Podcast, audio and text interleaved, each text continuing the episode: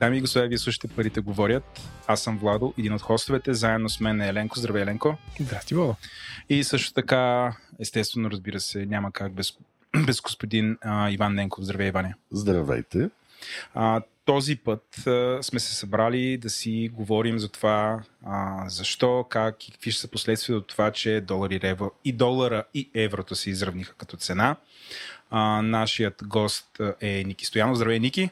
Здравейте. А, преди да влезем по същество и някакси да обсъдим тази всъщност доста важна тема, искаме да благодарим на всички патрони. Това са хората и компаниите, които подпомагат парите говорят чрез а, платформата Patreon и да ви кажем, че ако искате да подкрепяте парите говорят, то идете на сайта а, на нашата мрежа от подкасти Говори Интернет, именно говори-интернет.com, там има бутон Patreon, натиснете го и ще имате възможността да ни подкрепите. Казвайки всичко това, а, задавам абсолютно първия въпрос. Хора, защо еврото и долара се изравниха по стойност? Исторически, много години назад във времето, долара беше доста по-ефтин. Вече това не е факт. Защо стигнахме до тук? Преди Ники да говоря, само ще мъкна, че днес за малко, даже долара беше по-скъп от еврото. Един долар беше 0.995 цента, но това беше за малко естествено. Не извън чисто психологическа граница, това не е нещо, което е безкрайно важно. Но интересното е, че когато се въведе евровалутата, пак имаше почти паритет. Бяха едно към едно преди 20-21 години. А, но след това еврото беше стигало до 1,20-1,30, мисля, с долара. Тоест това, което се случи последните един-два месеца и специално тази седмица е, че еврото поевтиня драстично с близо 20%, за което, за което ще обсъдим причините и ще видим какви биха били ефектите от това нещо. А, Иван използва думата днес. Днес е 14 юли 2022 година. Много е важно да го кажем. Щом твоят телефон го показва, значи Все пак е това е. никога не грешат. Ники, каква е, какво е твоето обяснение? А, защо стигнахме до тук? Кои са основните фактори? Ами аз първо, нали, самия паритет, паритета да говори. Ей, трябваше да го вмъкна. Трябваше да. да го вмъкна, нямаше как. Той идва от пари, нали? Абсолютно. А, мен ми е малко така, то е повод да погледнем към това. Иначе, нали, важна е самата тенденция, че еврото поевтинява. Дали е точно едно към едно, то са мерни единици. Ако вземеме не килограми, а паундове, няма да е същото съотношение. Същото е и с валутите. Общо взето, дали е едно към едно или едно и пет към едно, няма никакво значение. Важна е тенденцията и тя е наистина, че еврото поевтинява. За мен основната причина е просто, че ЕЦБ изостава. Тоест, Федералният резерв дига бързо лихвите в момента и даже вече от вчера Федералният резерв чуваме... на Съединените Американски щати. Да, тяхната централна банка, тяхното БНБ, такова едно малко по-мизерно от нашото БНБ, но а, те а, всички искаме да се борим с инфлацията. Имаме една неприятна инфлация, която ни тормози в цял свят те са някакси малко по-агресивни в тази борба, вдигат бързо лихвите, американските активи стават по-атрактивни, европейските не толкова, защото всички се колебаем дали ЕЦБ също толкова бързо ще ги вдига. Като казваш, вдигат ликвите, на колко, колко са лихвите в момента в Съединените Американски щати и колко са лихвите, които Европейската централна банка а, слага? В момента в Съединените щати основната лихва на Федералния резерв е 1,75, като тръгна от практически от 0 в началото на годината, т.е. те на няколко пъти. Последния път 0,75 е едно безпредседентно рязко вдигане, а сега дори пазарите очакват с 1% пункт вдигане на следващото им заседание още този месец, така че може да стигне и близо 3% още сега, през лятото. ЕЦБ е все още практически на отрицателна територия, т.е. има отрицателни лихви. Тоест всички очакват и ЕЦБ да почне да ги вдига, също още през юли, но притесненията са, че няма да ги вдига толкова агресивно. Само чисто математически, за да има ориентация за хората, ЕЦБ, която взема пари на депозит от банките, е на минус 0,50, което е доста голяма разлика спрямо лихвите, които всъщност ЕЦБ чарджва банките, за да им вземе парите. Американската централна банка дава пари на банките, за да им вземе парите. Това цялото нещо, нали, чисто финансово, кара по-големите финансови институции и в последните години големите корпорации, които имат много голям кешов баланс, да предпочитат да се държат парите в долари, където получават нещо, макар и малко, като лихва, спрямо това да ги държат в евро, където им вземат. Почти всички европейски банки, ако имаш депозит над 1 милион евро, те ти налагат такса, а не ти дадат пари. И, и, и това до голяма степен влияе на фирмите и финансовите институции с по-големи кешови баланси да търсят долара като удобна валута за техните, да ги наречем, резерви. Да, но голямата разлика между Штатите и Европа е, че в Европа има 20 и кусор страни, някои от тях с доста съществени дългови проблеми. Те си имаха дългова криза, която всички си я спомняме. Гърция щеше да фалира, нямаше да фалира, измъкваше се. Италия има дълг към БВП 160% в момента. И ако ЕЦБ почне да вдига лихвите също толкова агресивно, тези държави и техните правителства ще им е много трудно да се финансират, да взимат дългове, защото и техните нива се вдигат така синхронно с ЕЦБ. И оттам идва големия проблем. ЕЦБ е изправена пред една много, много тежка дилема. Направо невъзможна, според мен. Ами няма лесно решение или поне такова, което класическата теория да го измисля. Те, централните банкери са креативни хора, но в момента ако искат да се борят с инфлацията, трябва да вдигат лихвите. Ако искат Италия, Гърция и още някои страни да останат платежоспособни, трябва да не го правят. Ако искат пък и да не вкарат половината Европа в рецесия, също не трябва да го правят. Веднага хора от нашата аудитория си задават въпроса, добре, ние защо се бутаме в момента да влизаме в... да приемаме еврото като валута? Сега всъщност добър момент ли е? Ако може да отговорите наистина с едно-две изречения, без да правим мега оф топик. С едно изречение е и релевантен въпрос. Ние така или иначе сме го практически приели. Да, ние сме го приели. Левът в момента е разписка за еврото вече от четвърт век насам. Станах точно четвърт век преди няколко дни, откакто България е в валутен борт. Тоест, ние така или иначе нашия курс към еврото е един и същ. Не смятаме да го променяме, дори най-големите критици на еврото не искат да го променяме. Така че дали ползваме лев, който да се конвертира по 1.98853 към... 1.95583. Да, извинявай. Иван, кажи още две цифри. За всички счетоводители 1.95583. Или 1.95883. Не, 1.95583. Това ми е новия пин код на Най-вероятно ще, ще генерираме дискусия по тази тема. Да, сигурен съм, че вече хората как могат да не знаят? Добре, разбрах. Ам, войната, войната какво общо има? Има ли нещо общо с това? Войната в, между Русия и Украина? Ники. Войната има общо, доколкото слага допълнителна неизвестност и рискове пред европейската економика.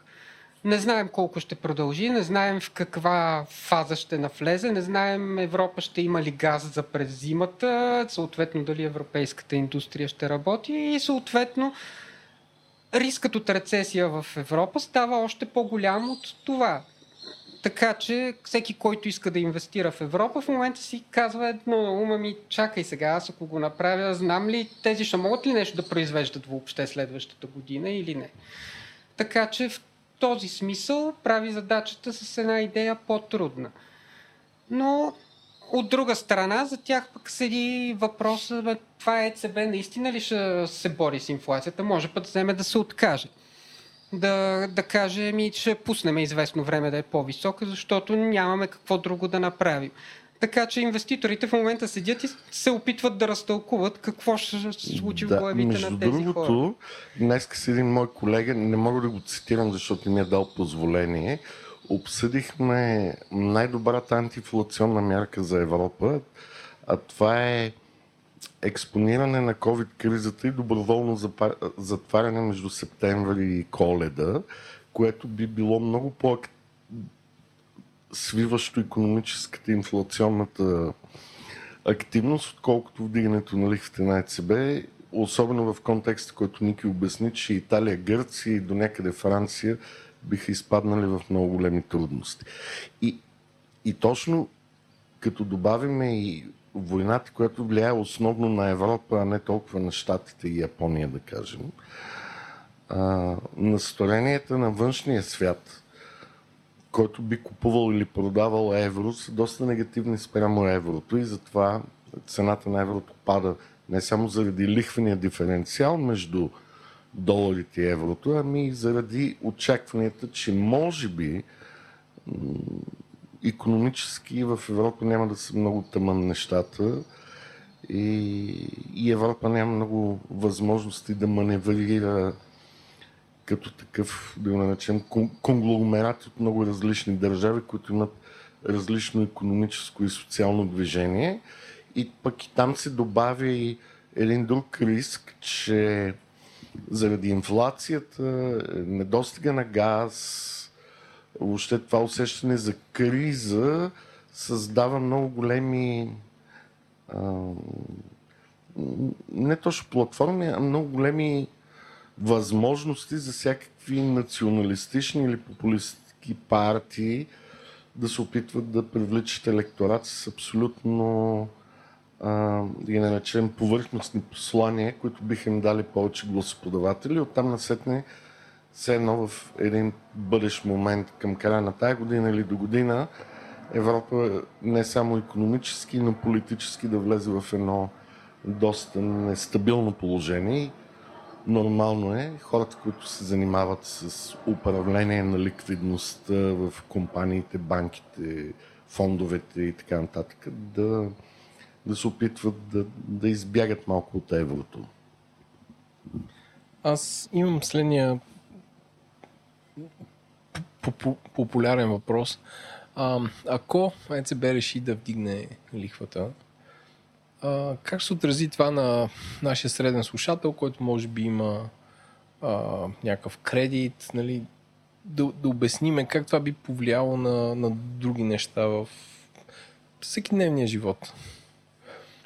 Ми, това е най- прекия механизъм, по който ще влезне някакво влияние тук и той е почти незабавен. Общо взето покачването на лихвите от ЕЦБ, автоматично БНБ, понеже е в същия този валутен борт, и тя държи отрицателни лихви по свръхрезервите, т.е. това, което банките държат при нея, тя също ще го повиши. Общо цялото ниво на на лихвите, на всички лихви по депозити, по кредити в България ще се вдигне. Вероятно по-бързо при кредитите, защото банките в България са свръхликвидни и те нямат толкова нужда да привличат депозити в момента. Така или иначе за... Какво значи свръхликвидни? Имат много пари. Имат много пари. Които могат да дават. Хората и компаниите, понеже има междувременно голям економически бум и заплатите растат, има много повече пари, които компаниите и хората спестяват в банковата система. Те имат повече депозити, са взели са от тебе и от мене и от който си държи парите в банките. И много повече пари, отколкото са раздали като кредити. И съответно за тях в момента не е жизнено важно да привличат повече средства. Жизнено важно е да си увеличат маржа по възможност и да дават по-скъпо кредити. Така че те автоматично, и много от кредитите, както знаем, са плаващи. Тоест, ако някой си е сключил ипотека, тя а, обикновенно е вързана с някакъв индекс, обикновено базиран на Юрибор или на, на не, нещо друго, което банката му е измислила. Това нещо се вдига нагоре и Съответно, за нашият слушател това означава, че в обозримо бъдеще, най-вероятно към края на годината, вноската му по ипотечния заем ще се покачи. Така, колко не можем да кажем, защото не знаем ЕЦБ с колко ще вдигне лихвите. Така че бюджетирате от сега и спестявайте, за да може да си плащате по-големите вноски. Другото, което ще се отрази според мен е, че вероятно постепенно ще постихне имотния пазар, т.е. покачването на цените на жилища ще се укроти. Не знам дали ще стигнем до спад и дали толкова бързо, но просто при по-недостъпния и по-скъп кредит, по-малко хора ще могат да си позволят да си купят ново, по-голямо, по-хубаво жилище, да се разширят на някъде и така. А, дали това ще доведе до следващо нещо, което ще отнеме повече време, ръст на лошите кредити, вече е въпрос на размер на вдигането на лихвите. Но за много хора, които не са си направили сметка, или за много фирми, които са инвестирали в някакъв проект, който върши работа при ниски лихви, ама като се вдигнат нагоре, изведнъж търсенето малко спадне, той вече не е толкова рентабилен може да се окаже, че не могат да си изплащат кредитите и съответно да имаме нова вълна на покачване на лоши кредити и съответно всичките неприятни неща следващи от това. Като, като казваш нова вълна, кога е била предишната такава вълна? 2008-2009 или? 2008-2009 беше... Тогава все пак имаше много по-изявен кредитен бум. Тогава първо кредитирането в България растеше с 60-70%. Макар и от ниска база все пак. Да. Сега ръста е доста по-умерен, 15% някъде. Същевременно има и друга разлика. Нали? От тогава доходите са се вдигнали доста и продължават да растат. Така че нали, не изглежда чак толкова прегрял пазара, както тогава. Много, много интересно. Днес четох някакъв економическата прогноза на БНБ за следващите години и те много смело и отговорно бяха заявили, че ръста на заплатите ще изпревари инфлацията, което мен лично ми очуди, но явно въпреки войната или може би и заради нея, има голямо напрежение на пазара на труда, т.е. няма хора. Ами, тя тази криза в момента, която се задава, нали, защото всъщност това, което гледаме и което е може би по-важният въпрос от паритета на еврото и долара е, че се задава рецесия.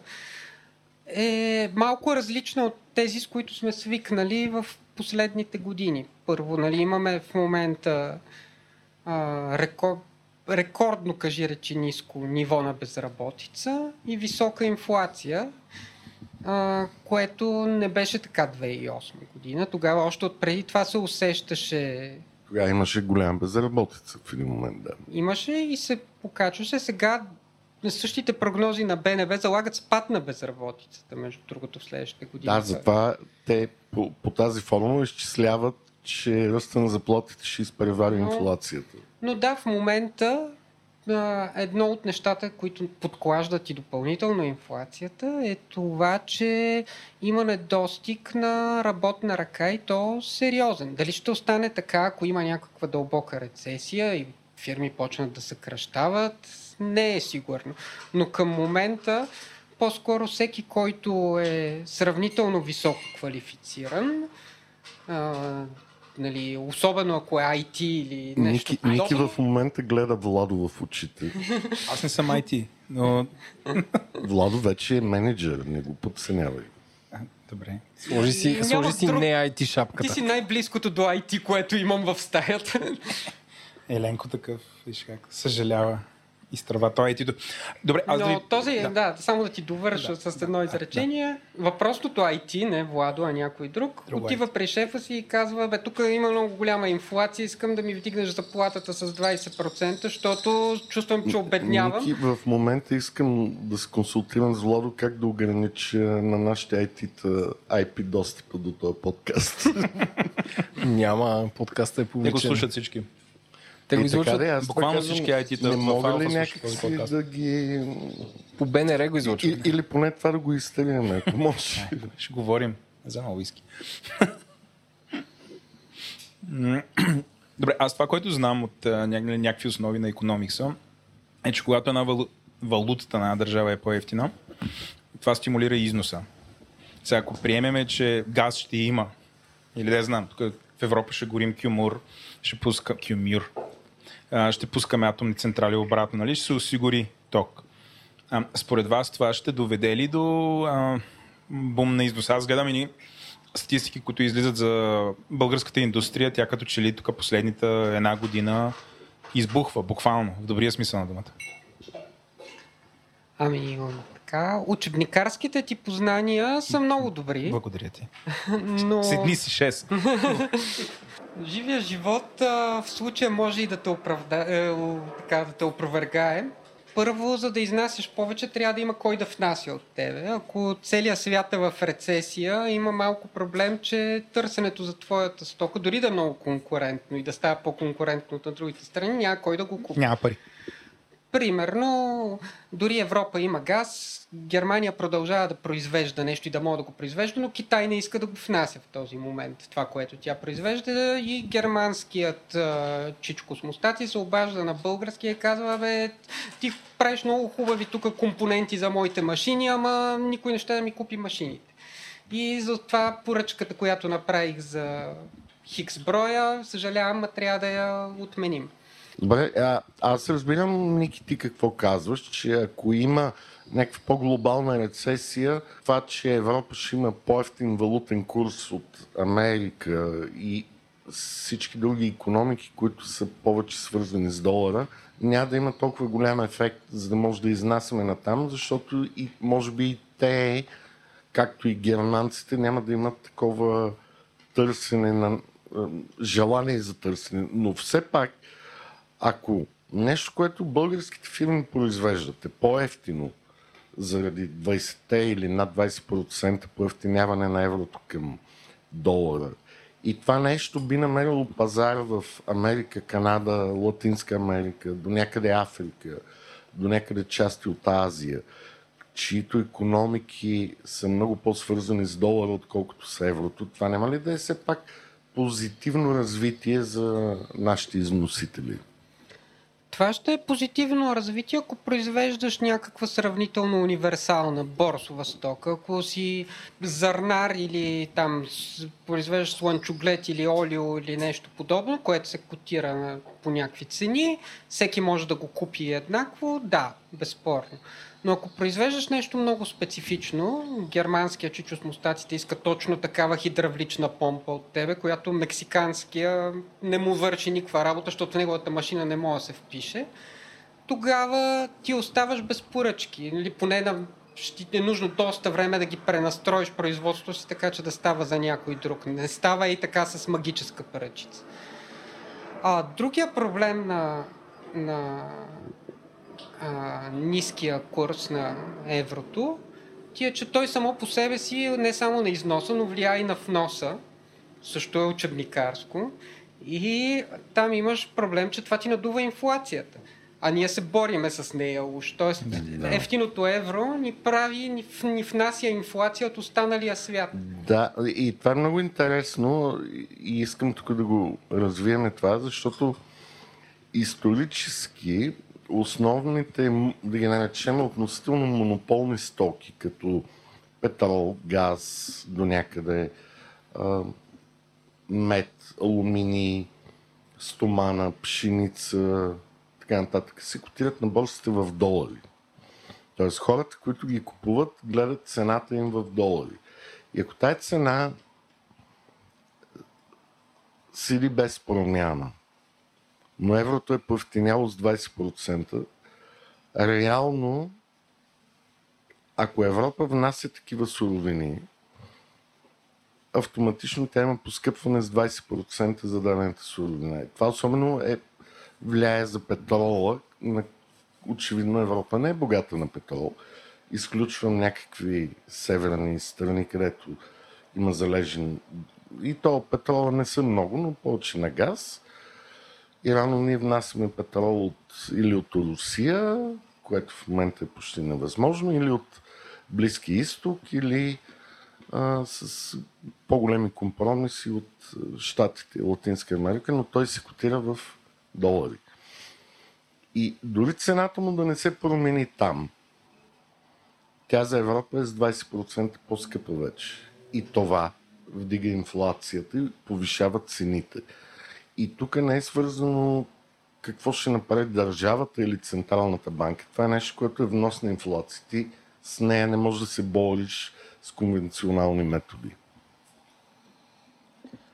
Ми, да, някои държави опитват с разни ценови тавани и подобни неща, но това е, нали, да речем, първо популизъм, второ временна мярка, защото обикновено създава като крайно някакъв дефицит на пазара, ако го направиш. И общо взето това е големият проблем, че, че ниското евро всъщност ще ни засили другият проблем, инфлацията, който ако не си го решаваме, той също се превръща в криза. Нали? Ние ако да, се седиме дълго време вече, висока инфлация... Това може да стане и политическа криза в един момент. Също да. А, и това, което ти изтъкна и по-рано, че цялото нещо, цялата в момента ситуация може да надигне политическа нестабилност в Европа, е доста голям фактор и според мен е също много влияе на, на настроенията на инвеститорите.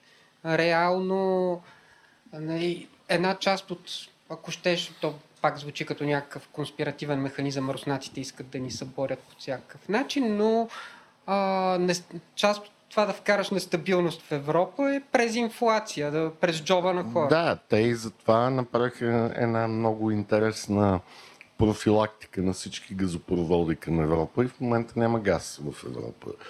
Като основният потерпевш е Германия и до някъде Италия. Ние сме много малки на този фон, нали? Тоест за България не е такъв тежък проблем за сега.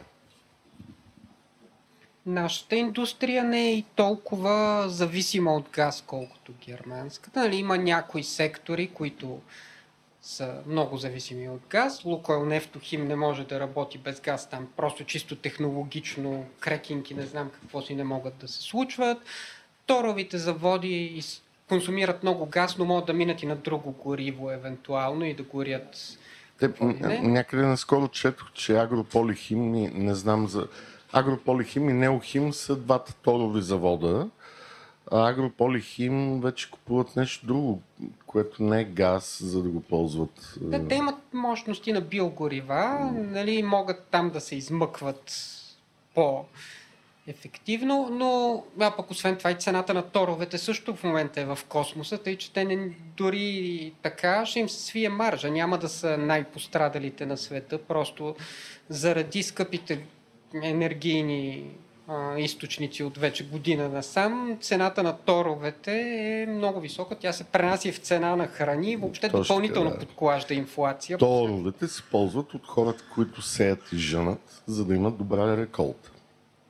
И затова, както всички обичат да казват, хляба, цената на хляба ще поскъпне. Не знам как ще е в био и кето хляба, но за основния заводски хляб ще има корекция нагоре. Той не е масов, така че... Да, по-скоро нашите слушатели. Не, част от тях може би се купуват.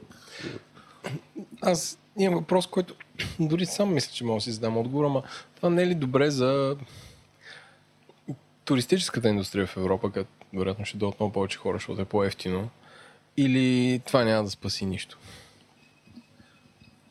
Или просто ще виждаме повече американци в Париж? Русия, Украина, повечето, ако не 80% от туристите, които идват в България, те са от еврозоната. Т.е. за тях няма да има промяна. За съжаление в България няма много американски, канадски или мексикански туристи. Няма и китайски. Не, да, дори да има китайски, те, ако решат да девалвират Йоана или Ремлимбито, което е външната форма на Йоана, пак ще има едно и също. Но основните туристи идват от Европейския съюз. Аз си мислех по-скоро за Европа, не, не толкова за България.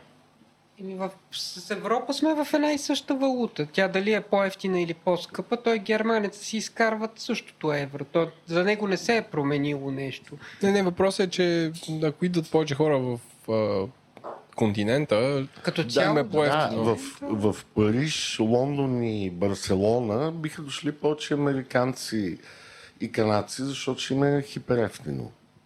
Освен ако не предположим, че при тях има рецесия и не им се пътува в този момент или са останали Те са безработни. Да. И, и, или COVID и са затворени. Също така добра антиинфлационна мярка. Хубаво е, но аз се замислих нещо друго. Основните инвестиции в България, а, пак да отворим темата за IT-тата и IT сектора, идват а, дали е през Европа или не, но основният стимул е от фондове, които набират капитал в долари. И изведнъж, само за 3 месеца, ако те гледат нови проекти, е, техните, инвестицията в този нов проект ще е с 20% по-ефтина, защото те водят счетоводство и си мерят доходността в долари. Това няма ли по някакъв начин да създаде по-голям приток на капитал от доларови фондове економики на фона на това, че изведнъж, независимо от ръста на заплатите, цената на нов проект спада в евро спрямо доларите.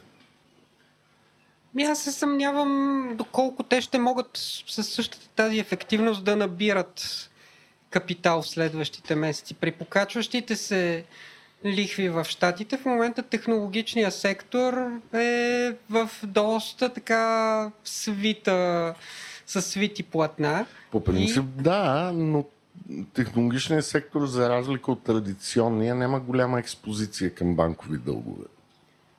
Няма, но просто свободните пари, тези лесни пари, които ги лееше Федералния резерв и ЕЦБ, изчезват. И от тук нататъка за всеки, който сега решите първа да набира капитал, ще е много по-трудно. Тоест, той ще трябва да си изкара много по-добра норма на възвръщаемост, която да бие безрисковите. Да, т.е. така наречения WAC, който аз много не харесвам като казус, но това е Weighted Average Cost of Capital. Той в себе си включва и лихвата в дадената валута. И ако самия фонд си мери доходността в долари, в неговата калкулация за Weighted Average Cost of Capital ще включи по-високата лихва на Федералния резерв, което съответно ще вдигне така наречената нула или бенчмарка, над който мерят доходността. То въпрос е дори за мен е все още неизвестен. Аз не мога да си го отговоря, но а, този, който идва тук да наема служители, дали са IT, дали е кол център или нещо, а, те може да са първите, които ще съкрати, защото ако пазара му се свива в момента и има по-малко клиенти, той какво ще направи? Той сапорт, който е наел тук 2000 човека, които да вдигат телефон, те изведнъж не му трябват. Или поне не му трябва толкова много. Да, по принцип, ама той може да има и в Турция, и в Индия, и, и в Мексико, но там заплатите са индексирани в долари. Тоест, реално погледнато може да му се окаже, че тук, чисто от негова счетоводна гледна точка, получава 20% отстъпка. Да, самото движение в курса нали, е в посока да ни прави по-конкурентни в това отношение. Дали този ефект ще е по-голям от ефекта на пресъхващия капитал е спорно. Според мен по-скоро следващите години всеки, който иска да набере капитал за нов проект, ще има проблем. А, и няма да е да, тук ще му е по-изгодно при равни други условия, но просто инвестициите в такива неща ще намалеят драстично и ще трябва да се бориме доста повече за такива. Да, но това е при компаниите, които набират капитал, ами тези, които всъщност имат. Примерно, вземем един Apple, те стоят буквално върху една огромна копчина с милиарди резерв, който имат. А, няма ли това всъщност да доведе а, до обратно изкупуване на акции от тези публични компании? а, за да ги продадете евентуално много по-скъпо след време. Да, ама те, техните акции са пак в долари, т.е. по-скоро те биха инвестирали в Европа, евентуално, mm-hmm. казвам, ако не се очаква глобална рецесия. Т.е. техния World Chest в долари изведнъж им дава много по-голям buying power към европейски компании. Да. Тогава биха могли да изкупят някаква част от миноритарните секционери да. в тия компании, защото изведнъж имат една отстъпка за 3 месеца, която... Но както Ники казва, това е само едната страна на уравнението. Другата страна е дали наистина иска да похарчи тия пари, макар и с 20% по-малко, за бизнес в Европа, където се очаква евентуално економическо и, не дай си Боже, политическо сътресение. Вашата прогноза каква е? Какво ще стане? Ими, аз не мога да се наема с глобална прогноза. Напротив, може след нашия епизод декември месец, 99% от нещата, които си говорихме в същата тая стая, се случиха. И значи трябва да се наемам така. Видимо, трябва да се наемеш. Не, няма измъкване. Аз почвам да записвам и да излъчвам на живо. Не знам, според мен поне а, нали, една от големите неизвестни, които отпадна или поне доста намаля е спрямо февруари, когато започна конфликта в Украина. Нали, тогава големия страх беше цяла Европа ли ще изпадне в война едва ли не, което сега някакси изглежда много по-далеч. И т.е. поне това ниво, нали, ако някой ще идва тук, ще инвестира и ще Apple или който е ще прави нещо, нали, вече не му седи толкова на дневен ред, тия утре няма ли да падат бомби върху главите. Да, няма е тази несигурност военна. Така че в това отношение, нали, ако някой мисли стратегически дългосрочно, може би сега му е момента да дойде да стъпи на, на този пазар при по-добри условия. Дали ще го направи, не мога да кажа. Особено да не говорим, че в самата Европа има доста такъв чери пикинг. Къде да отида точно? Нали, то еврото общо е по-ефтино. Но защо да дойдат точно в България, примерно в този момент, където някаква политическа нестабилност, чудят се кой какво що, никой не ми предлага нищо смислено, няма с кого да си говоря през половината време, защото нямат правителство. Не мисля, че е най-така атрактивната дестинация Тоест, за съжаление, губим позиции в момента. Еми, сега, то ние не сме виновни, и се е случило. Имало е да става, е, не, Реално ние като гласоподаватели сме виновни, не някой друг. И ми като си имаме такъв парламент, един от седем партии, дето много-много не могат да си говорят, си носиме и последствията от това. Сега в други държави може и да е режима да не е толкова лицеприятен, дори да е малко по-авторитарен, ама като има някой с когото може да седнеш да преговаряш и да ти каже, ако дойдеш тук ще ти предложа такива условия, понякога е по-добре за чужди инвеститори. Да, те много хора се така ласкаво се изказваха за режима в Унгария, където наистина има режим, независимо, че и те са в Европейски съюз, но последните два месеца там се случиха неща, които са доста неприятни за самите унгарци и за инвеститорите. Унгарския форум поевтиня с над 10%. Основната им лихва на тяхната централна банка, те за разлика от България не са във валутен борт, е 9,5 или 9,75, не, не мога да се сетя. И а, Штатите им отнеха привилегията за най-облагодетелствена нации, договора за взаимна защита на инвестициите и двойното данъчно облагане, който от 1974 година, когато са били комунистическа държава. Това означава, че щатското правителство казва на американските инвеститори, това не е държава, в която може да инвестирате. И Ники е прав там, в Унгария, ако искаш да знаеш как ще инвестираш и какво ще правиш, се разбираш само с един човек. Само това е човек. Но явно това работи в, един, в едни моменти, в други моменти не работи. Защото имаш single point of failure. Еми, да, single point of failure versus single point of entry, нали, едното има costs и benefits много английски стана и не знам какво направихме тук.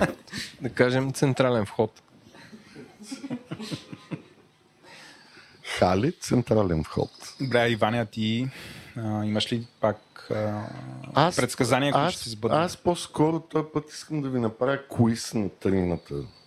А, ако имате спестени 10 000 лева, Нямаме, предвид... нали? Нямаме. Не, не, не. Естествено, вие нямате, т.е. тук не даваме някакви нишани на хора, които се интересуват които имат 10 000 от вашите спестявания. Но ако имате спестени 10 000 лева, предвид а, волатилността на пазарите и това движение на долар евро, разумно ли е според вас да имате 50 или 40% от тия спестявания да бъдат в долари?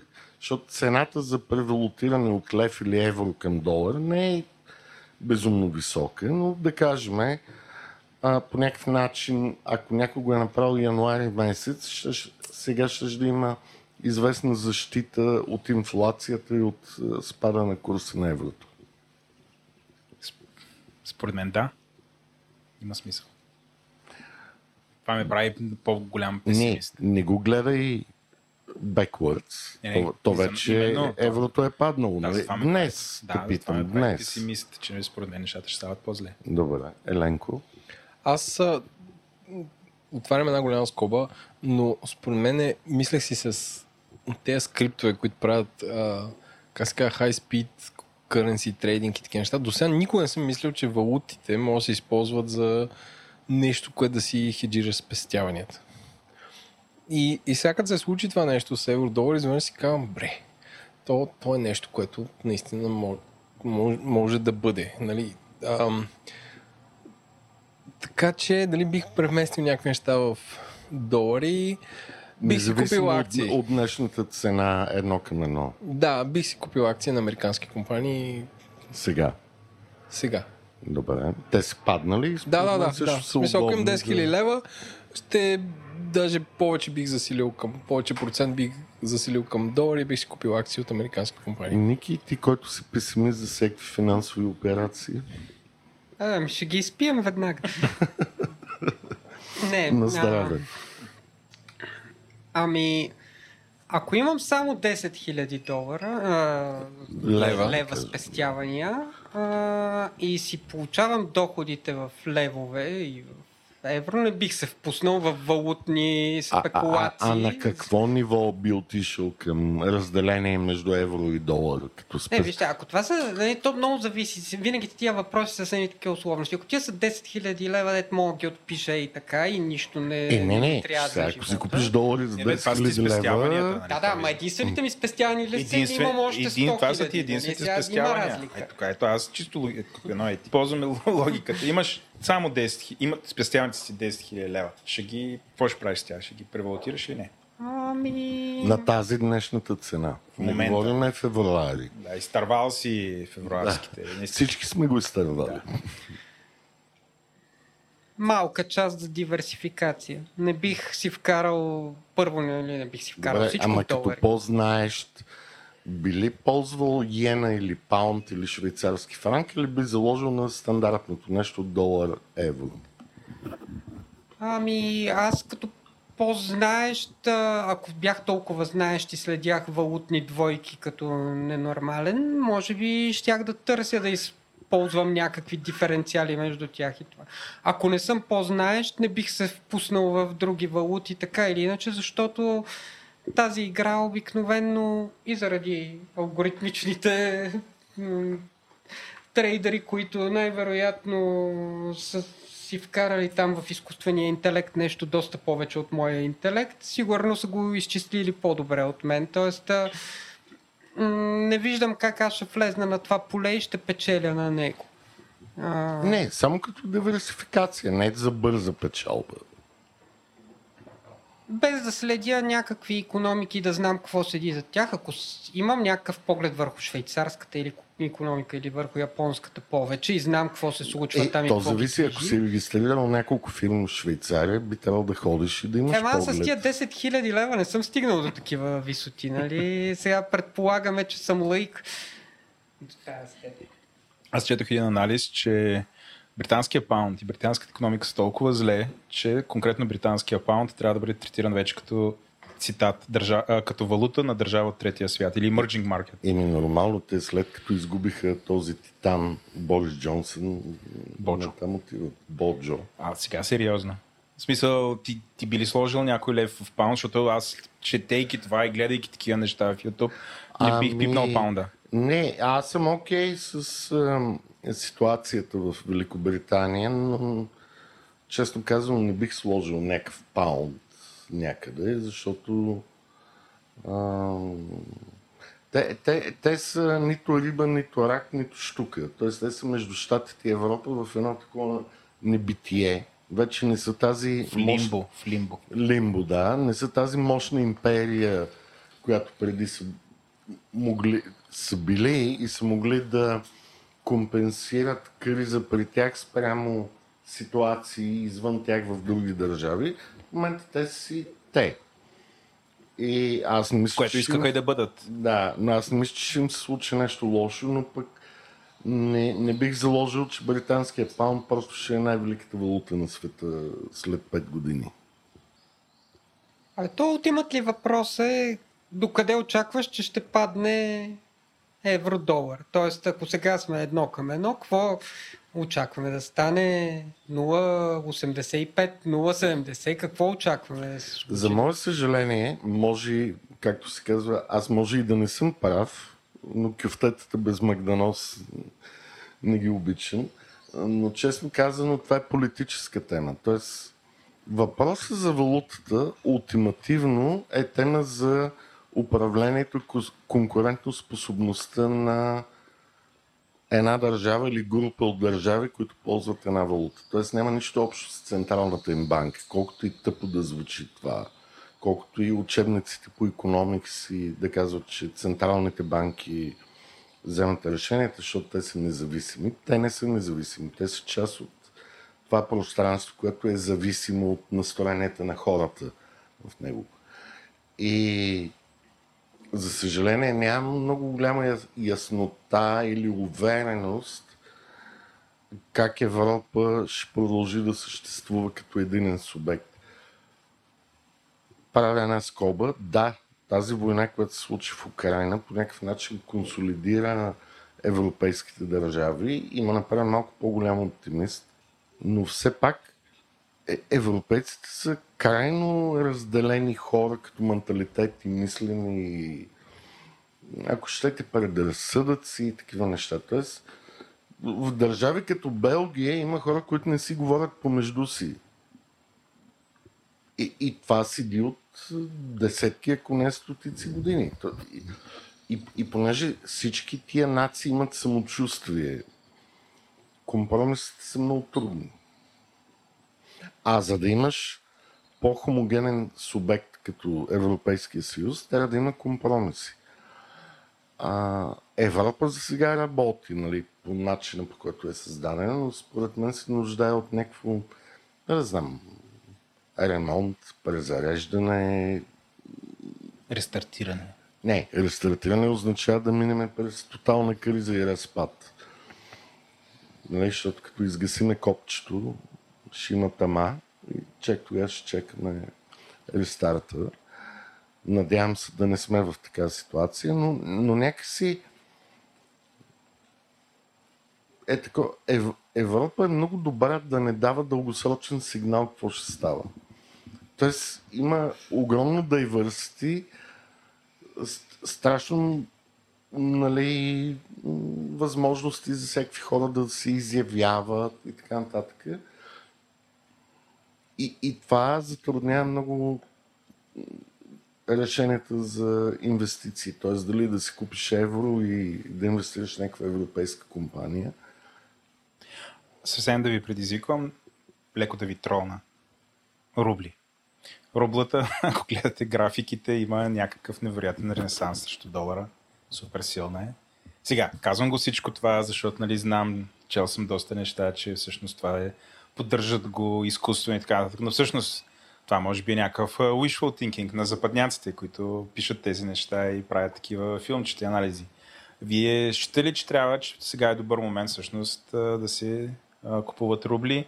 Рублата има ли бъдеще или просто всеки момент или тук до няколко месеца ще се срине? Аз не знам да има пазар на рублата и тия котировки идват от московската борса. Рублата никога не е била конвертирана валута. Тоест, тя няма адекватен международен пазар. Не, не можеш ли да сложиш пари в рубли?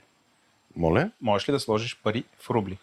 Можеш, ако се напънеш и минеш там през иглени уши, но това е все едно да сложиш Сигурно пари трябва- в трябва северно-корейски вон.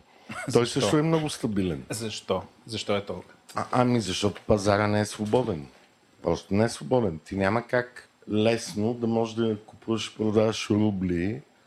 Ти можеш в eToro или в някакъв друг А, посредник, е който? Аз спомням, че който имаше ти дава дали- contract of difference, т.е. ти играеш само на движението на цената, но нямаш досег до рублите, там може да се Но ползва. винаги ли е било така от 90-те, защото имаш един момент, ако не греша им.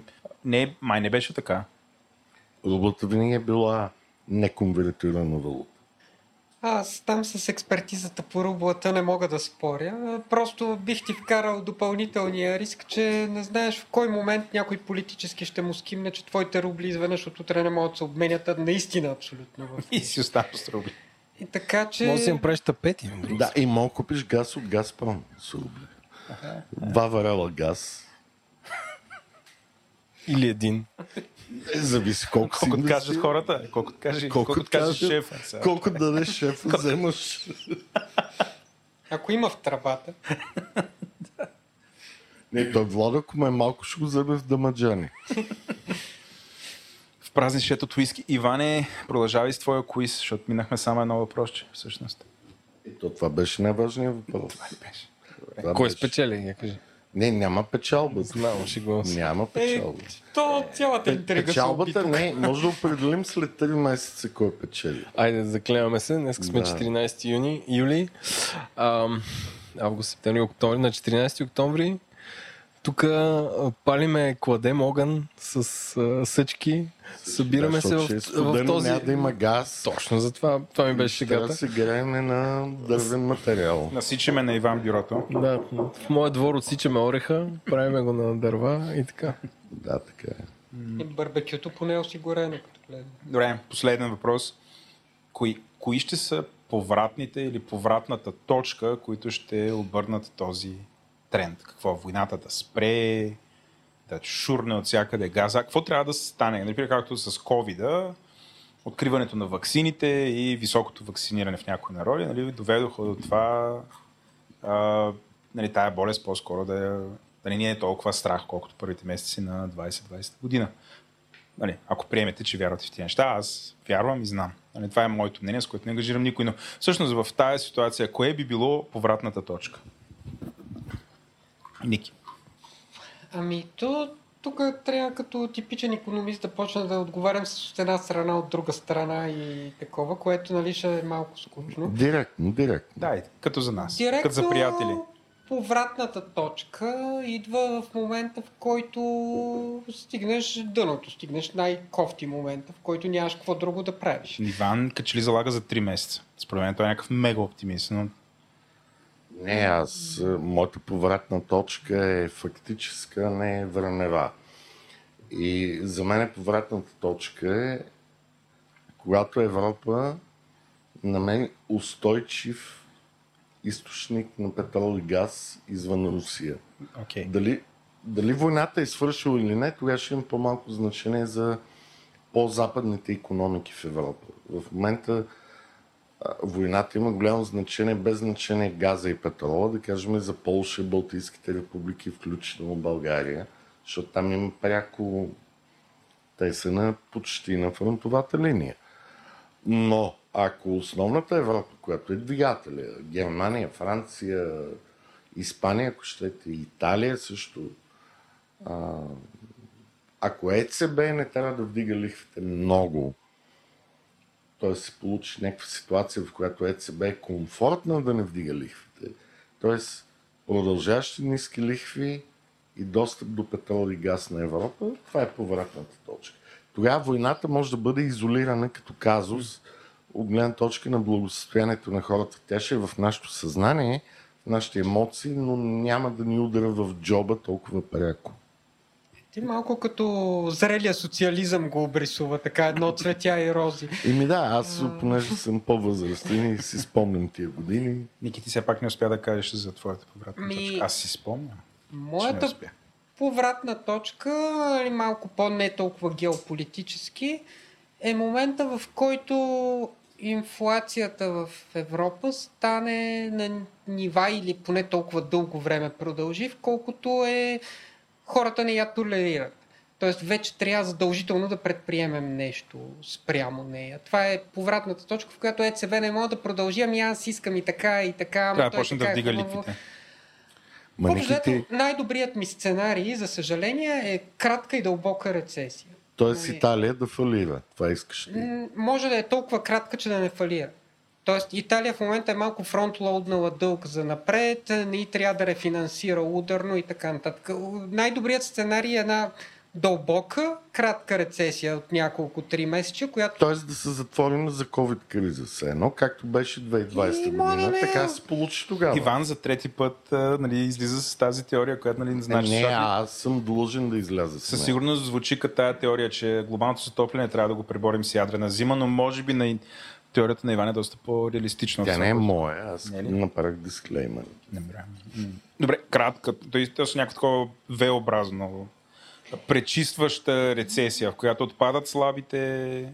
И много бързо се връщаме към А, ама аз съм съгласен, но в Штатите отпадат слабите. В Европа не могат бе. Те остават като зомби структури, които се поддържат. Кажи Защо един, е така? кажи един Абе, слаб. те миналия път и в Штатите не отпаднаха. Наляха им едни пари, Да, да, ги. така е, но в Европа е доста по-зле положението. Там И аз затова Европа казвам, че това ми е оптимистичният думата сценарий, че фалит оставяме рецесията и да че си ти си минал през фалит е някаква така догма за цял живот. Докато в Штатите си- има предприемачи, които са минали през 10 фалита.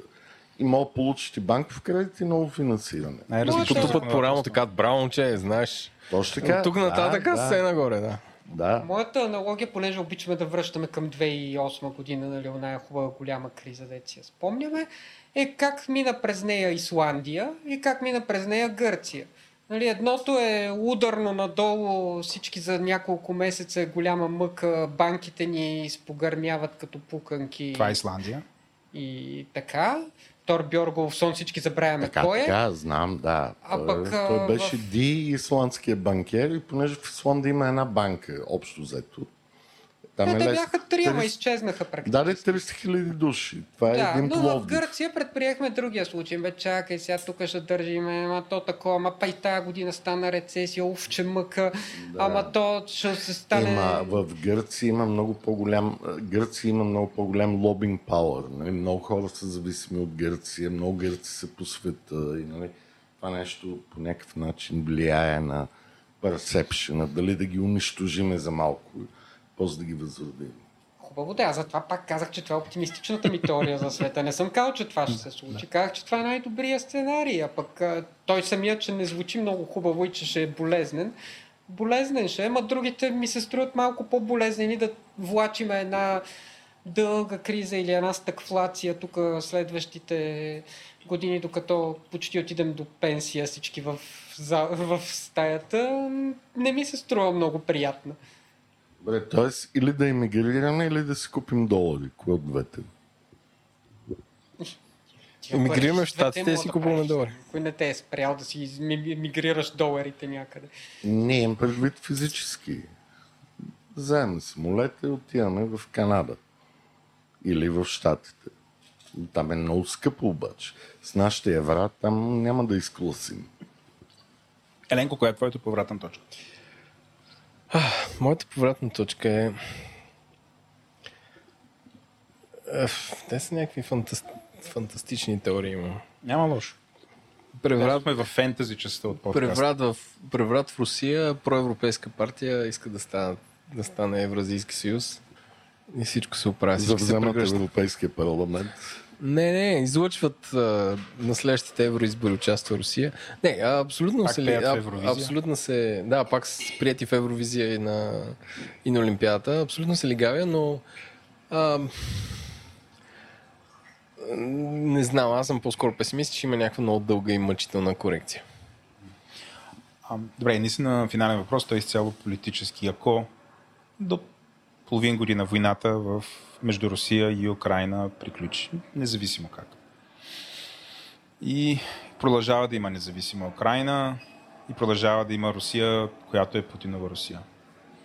Според вас, чисто политически, европейските държави ще направят ли отново крачка към Русия? Ще отложат ли част от санкциите, а, за да а, може да търгуваме както търгувахме преди? Или вече мостовете са изгорени и наистина единствения шанс е това, което каза Иван. Трябва да търсим абсолютно альтернатива на Русия за много дългосрочен план. А и Б, възобновяемите източници на електроенергия трябва да бъдат ембрейснати и с радикални стъпки ам, да ги внедрим в нашите економики. Или комбинация от тия две неща. Иване? За мостовите първо, дали са изгорени? За съжаление, мостовите са изгорени, но проблема е, че няма нови мостове. Някакси, и това сме го казвали и в предишни наши подкасти, държавите, които имат нужните на нас и на Европа по-скоро енергоносители, не са от държавите, които ценят свободата, демокрацията, плурализма и така нататък. За наше най-голямо съжаление. Да, ние винаги може да местиме между Близки изток и Русия, ако щете и Латинска Америка, там откъдето искам да купуваме, защото това е по... винаги ще е по-малкото зло. То няма да е добро. И точно заради това аз смятам, че ако Европа може да се реформира економиката, енергийната система, да е в малко по-смарт вариант и да ползва възобновяеми източници неща, които осигурят балансиране, които може да са както водни електроцентрали като Павец, което сега откриха в Швейцария, или ако щете батерии, или атомни електро... Не, някакви такива решения, които не зависят от диктаторски или режим, който не, не пасва на ценностната система на Европа. И, и там трябва да се стремим. Тоест, ефтин ли е петрола и газа от Близки изтоки от Русия, ние винаги ще имаме проблем с тия държави. Невъзможно е. Тоест, няма ефтино, няма безплатен обяд. Ако нещо ти е ефтино, ти плащаш по друг начин за него. Така се случва с руския газ и петрол. Може ли да кажем, че ефтиния петрол и газ е функция на потиснатите човешки права в тези държави? Това е подкупа на лидерите на тия държави към нормалния свят да им осигурят комфорта да потискат собствените си хора, което е абсолютно not nice. Ако ние всеки ден го знаем, ако на бензиностанцията има емблема на потисника, който се потиска хората, както е на цигарите, които аз пуша в момента.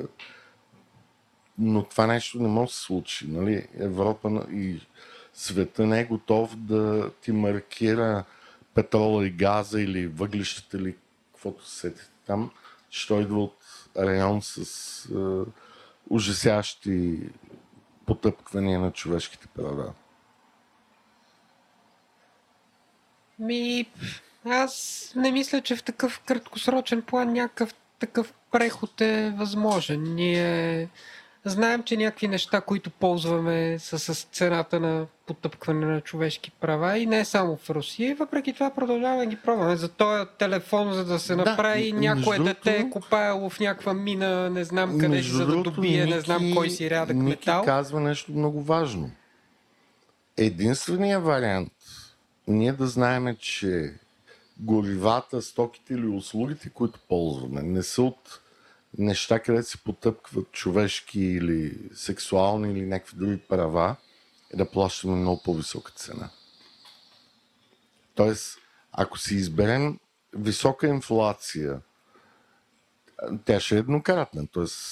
adjustment, price adjustment, а не инфлация, като все едно има парична маса, която идва, за да преместиме нещата, които ние ползваме които са не само произведени в България, но в някъде по света, да бъдат такива, които чисто интелектуално, психологически или социално да не ни създадат напрежение, трябва да плащаме ужасящо висока цена за това. Защото ниската цена е цената на мъката на някакви хора някъде. Но понеже ние не ги виждаме тия хора, за нас е acceptable да си купим маратонки за 120 евро, защото те са произведени в Китай, Виетнам, Малайзия или някъде, където някакви хора са нагърчени да го произвеждат много ефтино. То няма как да е ефтино. Никой от големите корпорации не те лъжи в цената. Ако трябва да произведеш нещо, което трябва да е зашито, да има т.е. да не е на лазерен принтер произведено, а да има човешки труд, то е безумно скъпо. Ние го живееме този живот с много ефтини цени, заради това, че Азия и Африка ни осигуряват безумно ефтини стоки на цената на а, съществуването на някакви, да ги наречем, диктатури или псевдодиктатури, където малка част от обществото се облагодетелства, за да може да има много голяма ефтина работна ръка или, как да кажа, по ефтин начин, който пренебрегва стандартите за околна среда и такива неща, където може би не само, че хората са потиснати, ами не се цени какви са отпадните води или газове и така нататък. Но това е положението. Не, добре, финален въпрос. Идва ли край на глобалната економика? По-скоро да, по-скоро не, да или не, Иване? По-скоро да, но по начин, по който ще промени а, ако, ако нашия свят, ние сме в нашия свят, който е да го наречем западния свят. Макар, че западния свят, той, той включва и Япония, която е на изток, и Южна Корея и така нататък. Тоест, развитие осъзнатия свят, ако ние сме готови да държим сметка за това какво се случва по веригата, а не само търсим най-ефтината цена, ще се промени глобалната економика. Тя пак ще е глобална, но ще е по един нов начин. Не е не като ето тук събираме 100 души и ще ги сложим в тая барака и те ще шият маратонки и точка. Ники, същия въпрос. И аз за да се направя на оригинален, ще кажа по-скоро не. Тоест, за мен е цикличен процес. Това е...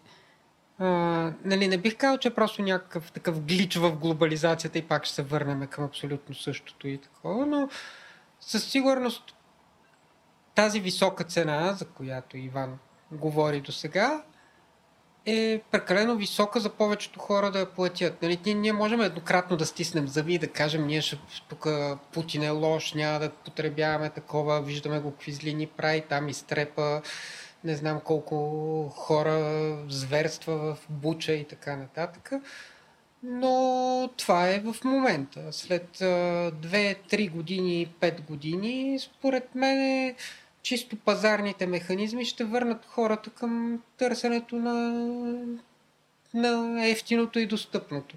Не мисля, че нещо, нали, някакви такива дълбоки морални ценности, грижа към някой далечен по света ще, ще устоят дълго. Нали? Би било много хубаво, морално и душевно издигнато, но просто не вярвам да се случи. Според мен е за 90 че и повече процента от населението, ако имат а, пред себе си на витрината едни а, етични маратонки, които струват три пъти по-скъпо от неетичните маратонки. Въпросът е да няма други. Тоест да няма други. Ама това мога да го направиш само като с ембарго, репресия или нещо такова. Ако заложиш на... Еленко, същия въпрос. Според мен няма да няма да дойде края на глобалната економика, докато има бедни държави. Въпросът е да няма бедни държави. Това е, това е, красотата. Това е утопия. Това е утопия, съгласен съм. Защото България на фона на Европейски съюз също е бедна държава.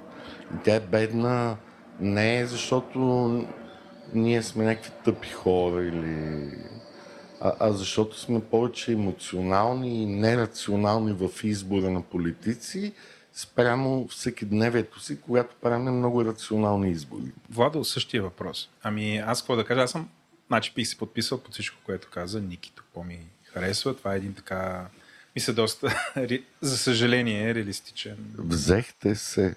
Взехме се. Ами, дами и господа, това беше финала на епизода за паритета, или както казва Еленко, паритета говори а, между долара и еврото. Надявам се, че това ви беше полезно. До нови срещи. И да пожелаем на хората заплати в долари. заплати в долари. До нови срещи. Чао, чао. Чао. Чао.